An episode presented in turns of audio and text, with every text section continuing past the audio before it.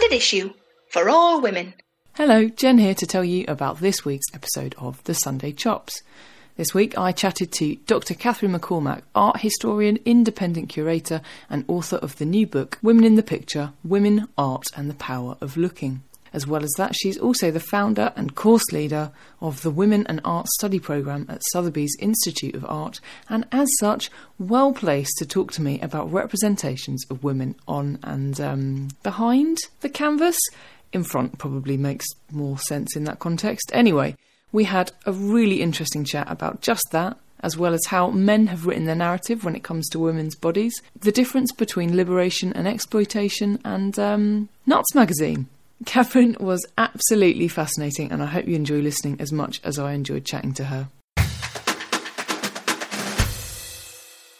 I am joined by Dr. Catherine McCormack, art historian and independent curator, also founder of the Women in Art Study Programme at Sotheby's Institute of Art, where she teaches on art, race, and gender. Hello, Catherine. Hello, Jen. You are here to talk primarily about your new book, Women in the Picture Women, Art, and the Power of Looking. So, we're going to talk about that in a second, but I am quite interested in that course that you have founded. I wondered if you could tell me a little bit about the course and, and what kind of things you cover in it. Absolutely, I'd be delighted to talk about it. So, um, I've worked as a lecturer in art history for well over a decade.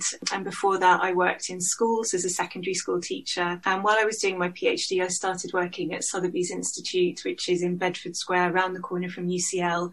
And I taught across all different courses um, on foundations of Western art, art and business. And I also taught on the summer study programs. And I recognized that there was a, what I saw as sort of gaping absence for something that specifically focused not just on women artists, and bear in mind this was 2018 where well I first proposed the course in 2017 and it was just the beginnings of a different kind of whispering within the art world and in the media about turning a focus onto women artists and recognizing that there had been this relative invisibility.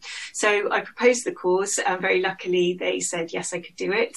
And Sotheby's is a lovely place to work and they sort of let me just they gave me a sort of basement room and I just really got on with teaching this quietly radical course. So the sorts of things that we cover are primarily thinking about women artists as creators. So, from very early moments in art history, from antiquity, of which there are very, very few artists that we can name anyway, and even fewer women artists, um, but really starting maybe in the Renaissance period and recovering in a way these names that aren't so familiar to the general interest audience of art history, or in fact ones that don't even get taught on university degree programs.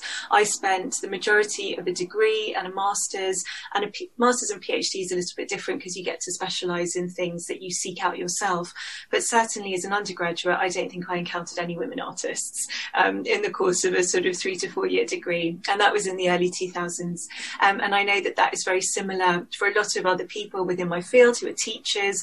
There's very few few women on the art history syllabuses that get taught at A level. Again, if there are, they tend to be the ones that are household names that people kind of overdetermine their familiarity with. People like Frida Kahlo, mm. who then inspires a big fashion range and sort of lots of merchandise, or uh, people who have a kind of notoriety about them, like someone like Tracey Emin. So I wanted to create a course that actually looked in depth at women artists but at the same time think about how women have been represented by men throughout art from earliest antiquity through to the contemporary. So that is the kind of overarching thing, themes within within the course. And within that, I focus on other um, special areas. So, for example, I have a special interest in depictions of maternity and pregnancy and birth, which I write about in the book, and also sort of interesting thematics such as sort of how women maybe have worked with cloth and fibre and transformed something that was a material that was thought of as uh, feminine and of the lower arts and associated with embroidery and artisanship and lace making and how they politicized it in those ways. So it, it's um, quite wide reaching and it's a really immersive sort of slap in the face. People tend to finish the two week course going like holding on to their seats and, and feeling quite radicalized. I think in my experience, I've had such great feedback that people have said that they really start to see things around them differently, which is amazing feedback. So, yeah, that's a lot of that has gone into the book as well. I think that's kind of one of the things, isn't it, with feminism in general? Like when you have your light bulb moment, as it were, once you start seeing things, it's really hard not to see them everywhere. I guess mm-hmm. certainly that's that was my kind of experience of it. But anyway, moving on to the book, which is also pretty radical. It, you open with a lovely anecdote about being mansplained to in a gallery by a guy who is offering you his unsolicited opinion, and, and you tell him that you're an art historian because you sort of you you know you want him to bog off basically, uh, and yet he continues. Guessing from that anecdote and from an astounding stat in your book, which is that of the 2,300 paintings in the National Gallery, 21 of them are by women. I'm, I'm sort of taking from that that the art world is pretty male, pale, and stale, as they say. Mm-hmm. Well, you're absolutely right, and especially within a collection that deals exclusively in sort of earlier centuries. So the National Gallery's collection finishes at around 1900. You'll find a much bigger proportion, I mean, much bigger relatively to the 21 out of 2,300 in collections that are more of the 20th century and 21st century art. But yes, it's a widespread disparity uh, within the representation and visibility of female creators.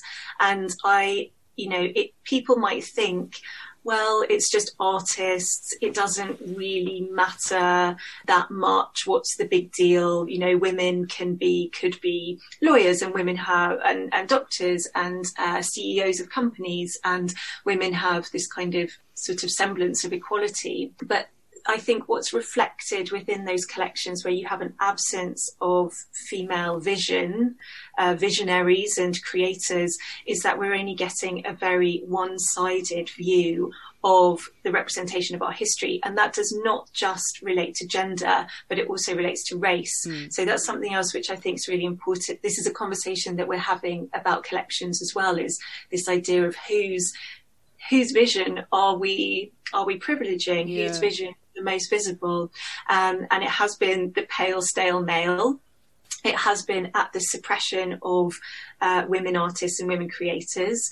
It's not just the National Gallery by any means, it's really widespread. However, the National Gallery is a place that I've been going to for, you know, three decades. And I noticed that they didn't seem to be sort of responding to the new currents in redressing this balance until very recently, where they had their first ever exhibition of a woman artist, a solo show of a woman artist, and that was Artemisia Gentileschi. And actually, in the process of writing the book, they acquired a new painting by a woman, Artemisia Gentileschi. But I think there's an awful lot of work to be done. And actually, I just read their uh, the press release for their um, sort of vision for the next couple of years, and I was really surprised that there was not any mention of wanting to acquire more work by women artists. Can I just go back to that for a second because uh, I just want to check that I've understood that properly. Since you started work on the book in the last couple of years, the National Gallery has had its first ever solo exhibition by by by a woman artist. Correct, and that was a year ago, so it, uh, it was a bit stop start. Um, but yes, correct. That was their first ever solo show by uh, a woman artist. I feel like I want to quote Ted Hastings here and say Jesus, Mary, and Joseph and the wee donkey. That is astounding. Mm-hmm. Wow. I think it speaks volumes about the sorts of values and the sorts of ideas about taste and heritage that we've acquired because the National Gallery is somewhere which is it's sort of and I write about this in the book, the place it occupies in Trafalgar Square is very much at the heart of the city, the heart of the establishment. You can see Big Ben as you walk out of the portico, the exit. It is somewhere which is a you know a very frequent and regular spot for school kids to visit you know it's on it's kind of curriculum based in that way it's meant to be the nation's collection.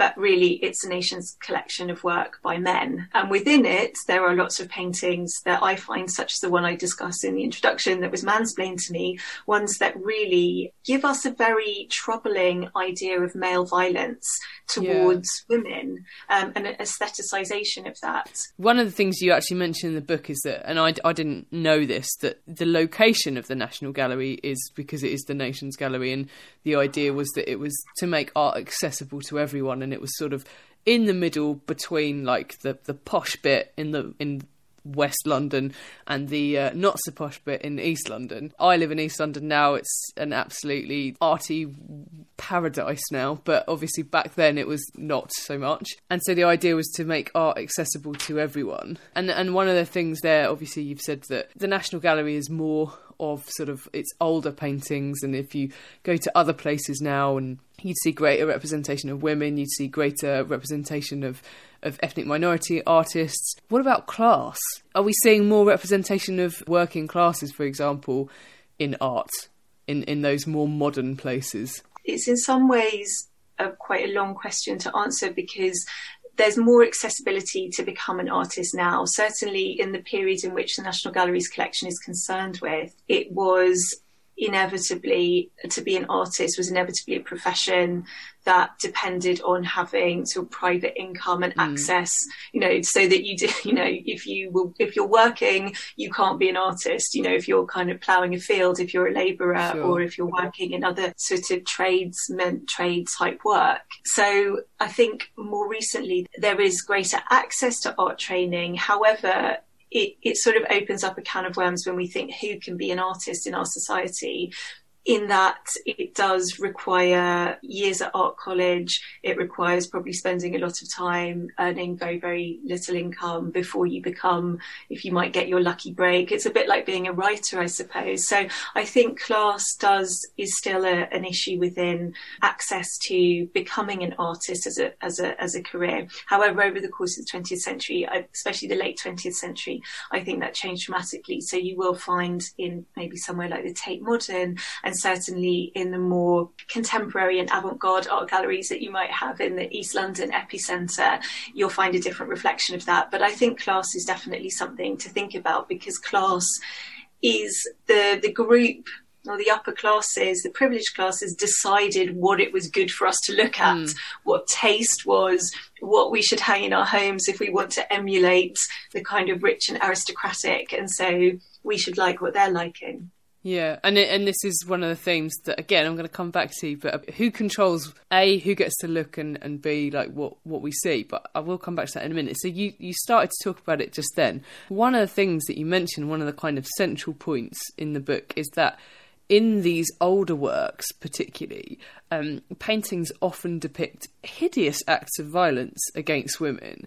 And you say that the uh, explanatory wall text often casts like no judgment, and I'll, I'll come back to that in a second as well. It's an interesting debate, I guess, and it's something that we sort of I guess I'd liken a little bit to the debate that we were having last year and in recent years about statues.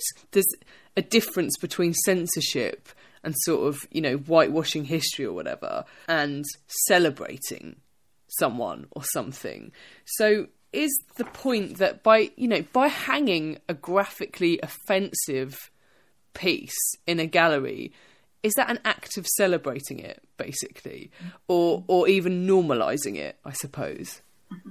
I think it's it's an excellent question, and I'm really glad you asked me that because I'm thinking a lot about instead of just putting forward the problems in the book, spending time thinking about well how can we how can we resolve this or how, how can we change this? And i think the issue of censorship is a really volatile one. And i think it's due to the in my personal opinion we have a unfamiliarity with the nuances of these debates in what we're looking at and what we're thinking about which means that as soon as someone says, oh, this is problematic because this is a picture of a violent rape that's hanging on a gallery wall um, in a prestigious environment where we're being encouraged to look at it as something of value, once we start to trouble that, quite often the response is, oh, well, that's you know we can't change the past and this would where do we stop if we start to remove everything that offends anybody or triggers anybody's feelings negatively? And i think that we do have the intellectual capacity to see these things in a more nuanced way so that for example contextualization is key. So some galleries have done this in in different ways when they're dealing with sensitive material, things that might be culturally sensitive. For example, there was an exhibition by an artist called Chuck Close who there were allegations of sexual harassment that he was sort of charged with allegations. And so some collections and museums around the world that had work of his or were programming to show his work decided to shut it down, not have anything to do with it. Others took the opportunity to create displays about violence to open up the question to see things in a more nuanced and balanced way so that we can start to think about questions like the if the artist is seen as a monster can we st- you know how do we separate the art from the artist? Can we appreciate the art of monstrous people? Is the sort of thing that we're we're thinking about a little bit with people like Woody Allen and Roman Polanski. Can you still watch can you still enjoy Manhattan even if there is a very negative perception of Woody Allen's you know the allegations towards him of, of incest and sexual abuse. I know I'm talking more about artists in particular here now, but I, I do think it's all related. So we're used to seeing art in this kind of really commodified way, this idea of culture as leisure. So we go to the gallery or the museum and we dutifully go round, look at the works on the wall, sort of tick our boxes, feel quite proud of ourselves, and then go and get a coffee and a piece of cake and then spend some money in the bookshop. And if you notice the way galleries and museums tend to be set out, there's always, you're always spat out into this mm. kind of commercial endpoint where you get your purse out and you buy something. And I think that that stops us from having the i think we do have the intellectual capacity to see things in more nuanced ways i talk about it when i think about the rape of europa it's just a painting by titian that's been touring the world in mostly absent galleries in the past 12 months 12 18 months and i i think with that it's not just a black and white case. I think that visually when something is disturbing, such as that, which is a woman being abducted and she's being taken off away from her family to be raped by the king of the gods, who's transformed into a bull, and she's kind of writhing in desperation once we have the tools to and the encouragement to start looking a bit more critically and a bit more deeply at what's in front of us and not just ticking it off as our Saturday afternoon leisure activity, then maybe we might be able to find the complexities within that. Now, that's not an apology for what the depiction is, but I think that within that painting, as I analyze it in the book, there is room to leverage that the artist himself is asking us, like, why are we taking pleasure in looking at this? Are making us confront our own maybe voyeuristic pleasure in looking at you know an incident of of sexual violence and maybe throwing the light back on us so we start to ask more interesting questions and ones that can sort of um, help us to learn more about who we are as a civilization and our relationship with images and what we celebrate and how we celebrate it, uh, rather than just saying good or bad, black or white, in or out, censored or freely admired.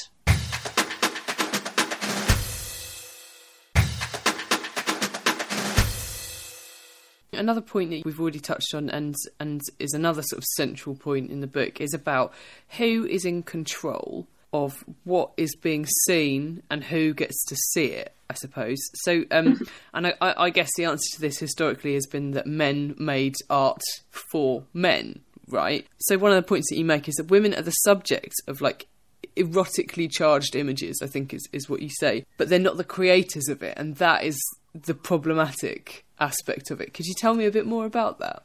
That to me is so key. And it relates a bit to the idea of censorship because sometimes we think, oh, this is a feminist puritanical clampdown on anything to do with sex or desire, when really it's the opposite of that. So, as you rightly say, I think your inference that art has controlled women is, you know, it's a really bold statement. But I think to an extent we could say that because the things I discuss in the book are the archetypes of womanhood that have been, you know, framed for women to follow as a model.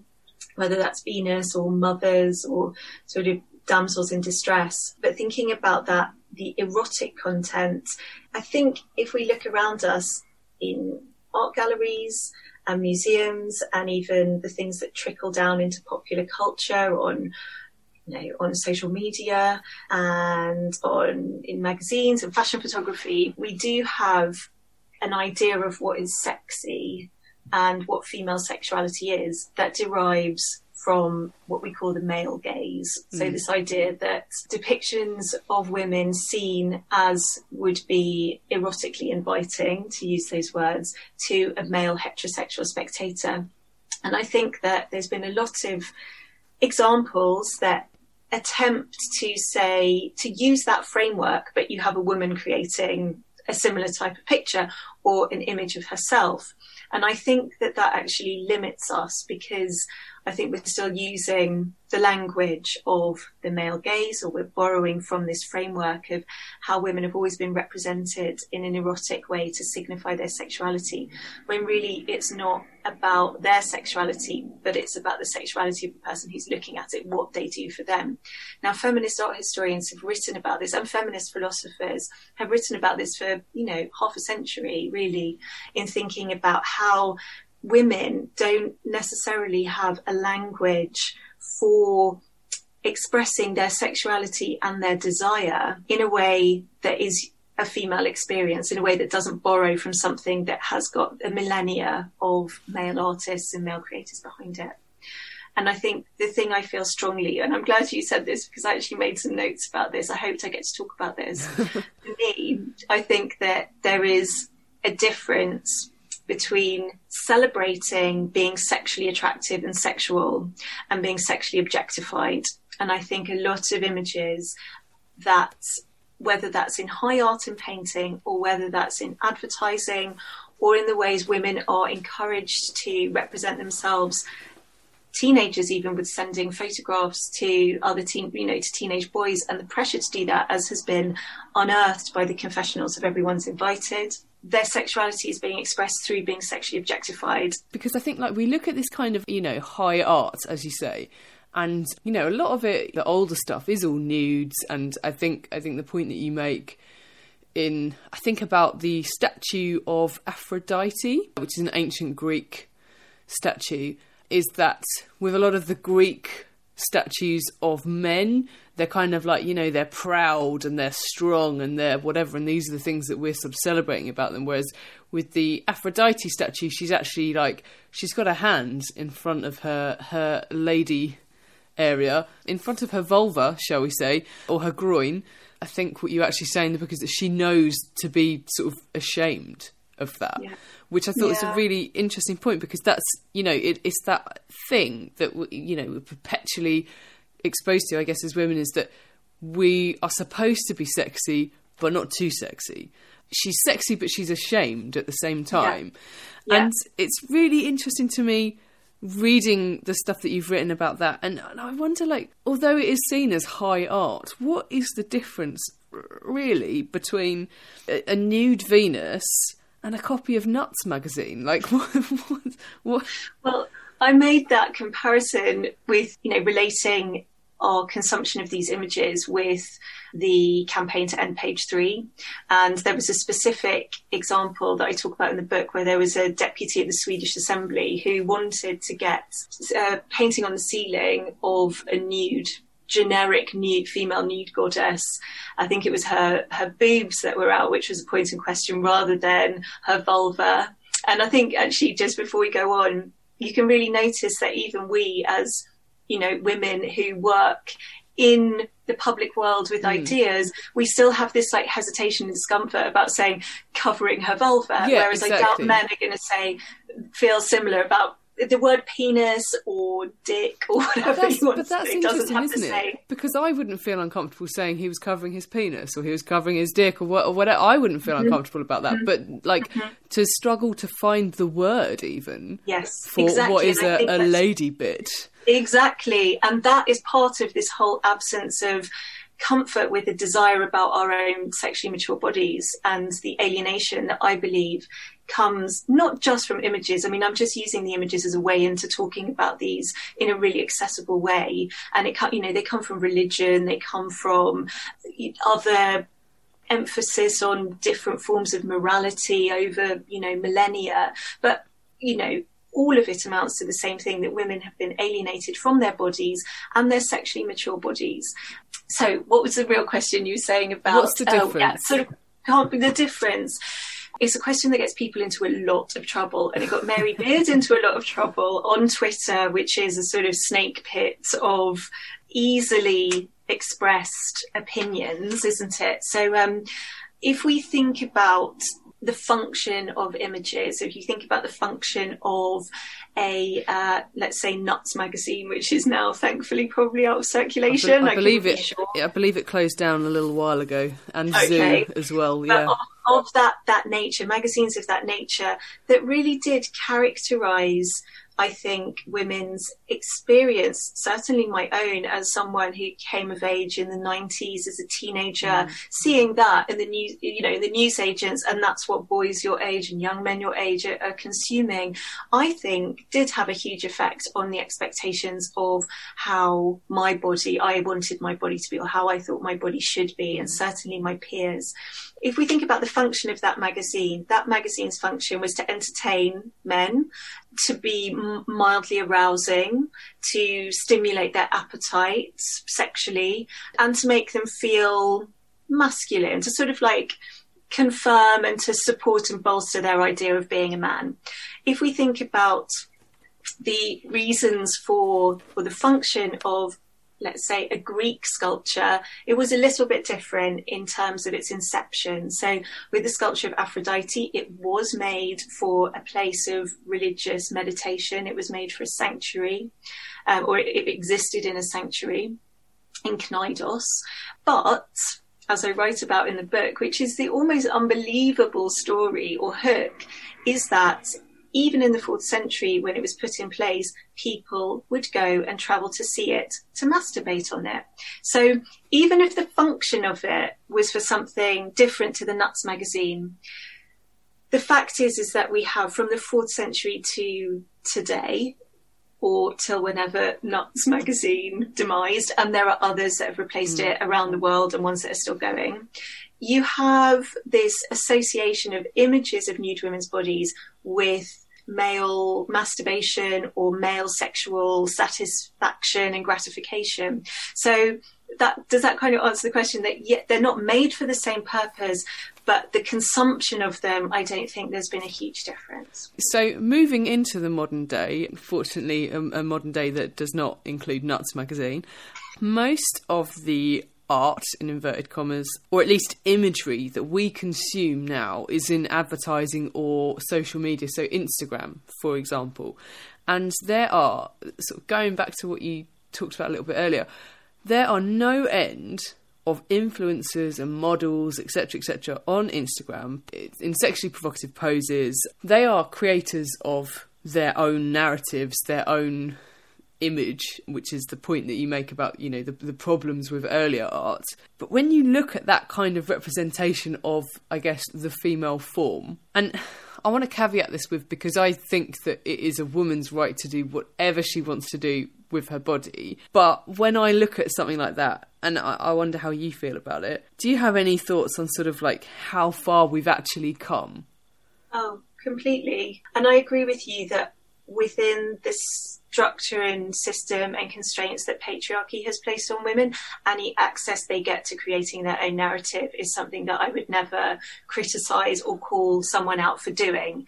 Um, because I think women's access to their own sexual self identity or their general identity has been so controlled that you know to to, to choose to represent oneself in, in in whatever way one sees fit um, is not for me to judge. However, like I said, I do think that we have, because of the influence of Venus, let's just say the influence of Venus and of millennia of images of women in which they are in poses that sexually objectify. I mean, we talked about this idea of the inviting but also hiding at the same time and the idea of shame. I think that we haven't got a language that women can use to express themselves and their sort of sexual self identity. I think that there's you know there's other books that have come out at the moment as well about this idea of desire and female desire and the kind of um, the whole landscape of that being something that we we haven't yet got fluency in expressing. And I really do think that's because we we can't differentiate between sexual objectification and sexual self identity and expression. I think we still fall back on that framework because that's the only one we have. You know, the female nude means sex, love, desire in across Instagram, across uh, the Victoria's Secret runway of lingerie mm, models, God, across even, 20th century yeah. paintings by Picasso and Modigliani, who are, you know, consistently command multi million pounds at auction. And I think that's all we've got. And that's why I think if we go back to what we are talking about at the beginning, this absence of women artists to give us an alternative, to give us something, a different model to identify with. And I think that is why it's really crucial that we have the contribution of women as writers, as artists, as thinkers who are penetrating the mainstream and giving examples, other ways to express ourselves that doesn't fall back on the male gaze. Yeah, I completely, completely agree. I guess one of the good things about you know social media and things like that is that we, what we were talking about before, uh, with regards to class and I guess gender and race as well. One of the good things about the sort of digital age that people talk about a lot is that it's kind of removed the importance of gatekeepers basically and given everyone a platform to put their art, be it you know words, pictures, film, whatever it may be, to actually put it out there for people to mm-hmm. see. Would you agree with that? Yes, absolutely. I think if you get caught in the right algorithm, then you're onto a really good thing. And you get this sort of, I mean, I use social media only for my work. I don't use it for personal life or friends or anything, or pictures of my kids. I use it exclusively for work. And the amount that I gain by seeing what's out there and the hashtags that I follow is wonderful. And it does, um, has been a hugely democratizing platform. And it also allows people to get in touch with each other and it, it fosters collective coalitions, uh, you know, uh, based around a common interest. Whether, from, in my example, that's feminism and, um, you know, artists and writers who are working around that theme. So, yeah, I think it, it has the power for immensely positive interactions that take it away from the world of prestige and the elitism of the gallery. Yeah with all of this in mind, obviously, fingers crossed, we are speaking on April the 29th. We are expecting sometime soon galleries will open up again mm-hmm. for yes. public visitors, which is great. I've got Tate membership, which is honestly like the best thing ever because it, it's it's not cheap, but it does pay for itself after like a couple of yeah. exhibitions. So I'm looking forward to that. I'm looking forward to taking my little daughter, who is ten months old, to look at some things as well in the in the Tates, look at some bright colours. But I wondered if you had any thoughts on good things that we could see in exhibitions of a more perhaps diverse nature.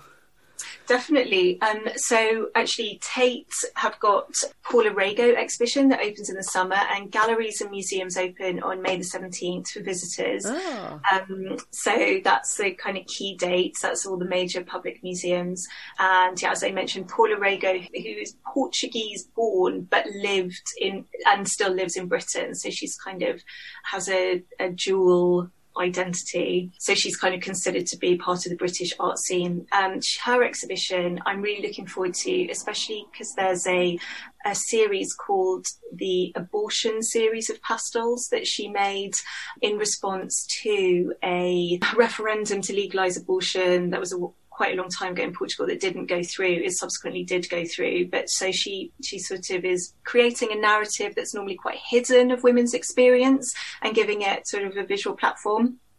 In terms of a more diverse range of exhibitions, there are some exhibitions that are open. One opened yesterday. So with contemporary galleries, there are it's appointment only, so you can go to some smaller galleries by by arrangement. And there's an artist who I'm really looking forward to go see at the Everard Read Gallery, and it's Teresa Kutala Firmino, and her work is thinking about the black female body. And that's something that I'm interested in writing about in the Venus chapter that I've thought about this idea of how race really contributes to denigrating images and perceptions and discourses about black women and their sexuality.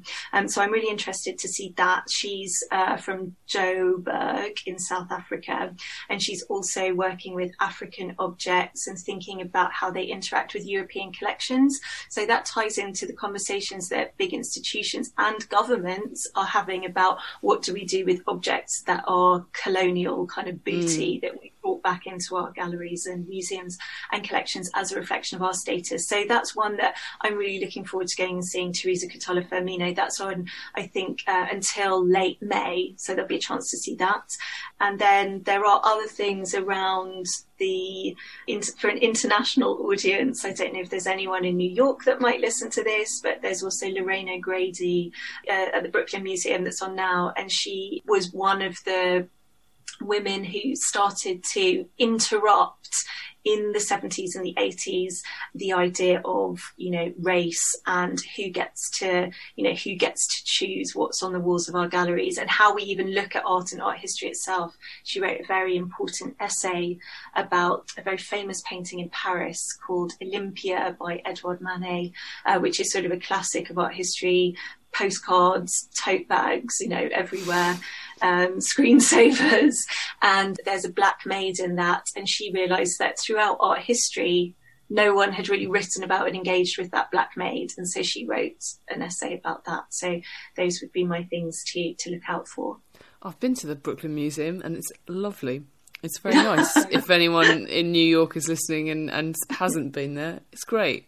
Strong recommend. It's quite cheap to get into as well, as if I recall correctly just to say, I think with art, it has a bit of a reputation for being like a bit stuffy, a bit old fashioned, a bit male, uh, male, pale, and stale. It's obvious from chatting to you, but also really comes across in your book as well, like the the passion you have for the subject. So I absolutely recommend anyone who is interested in such things having a read. And that is published on, or was by the time this goes out, published on May the 6th by Icon Books. Catherine, where can we follow you on the socials if we oh, want to keep up with what you're up to? It's very easy. Um, I'm on Instagram as Women in the Picture. Brilliant. Catherine, thank you so much. It's been an absolute joy talking to you. Thank you. Thanks for your interest. I've really enjoyed talking about it.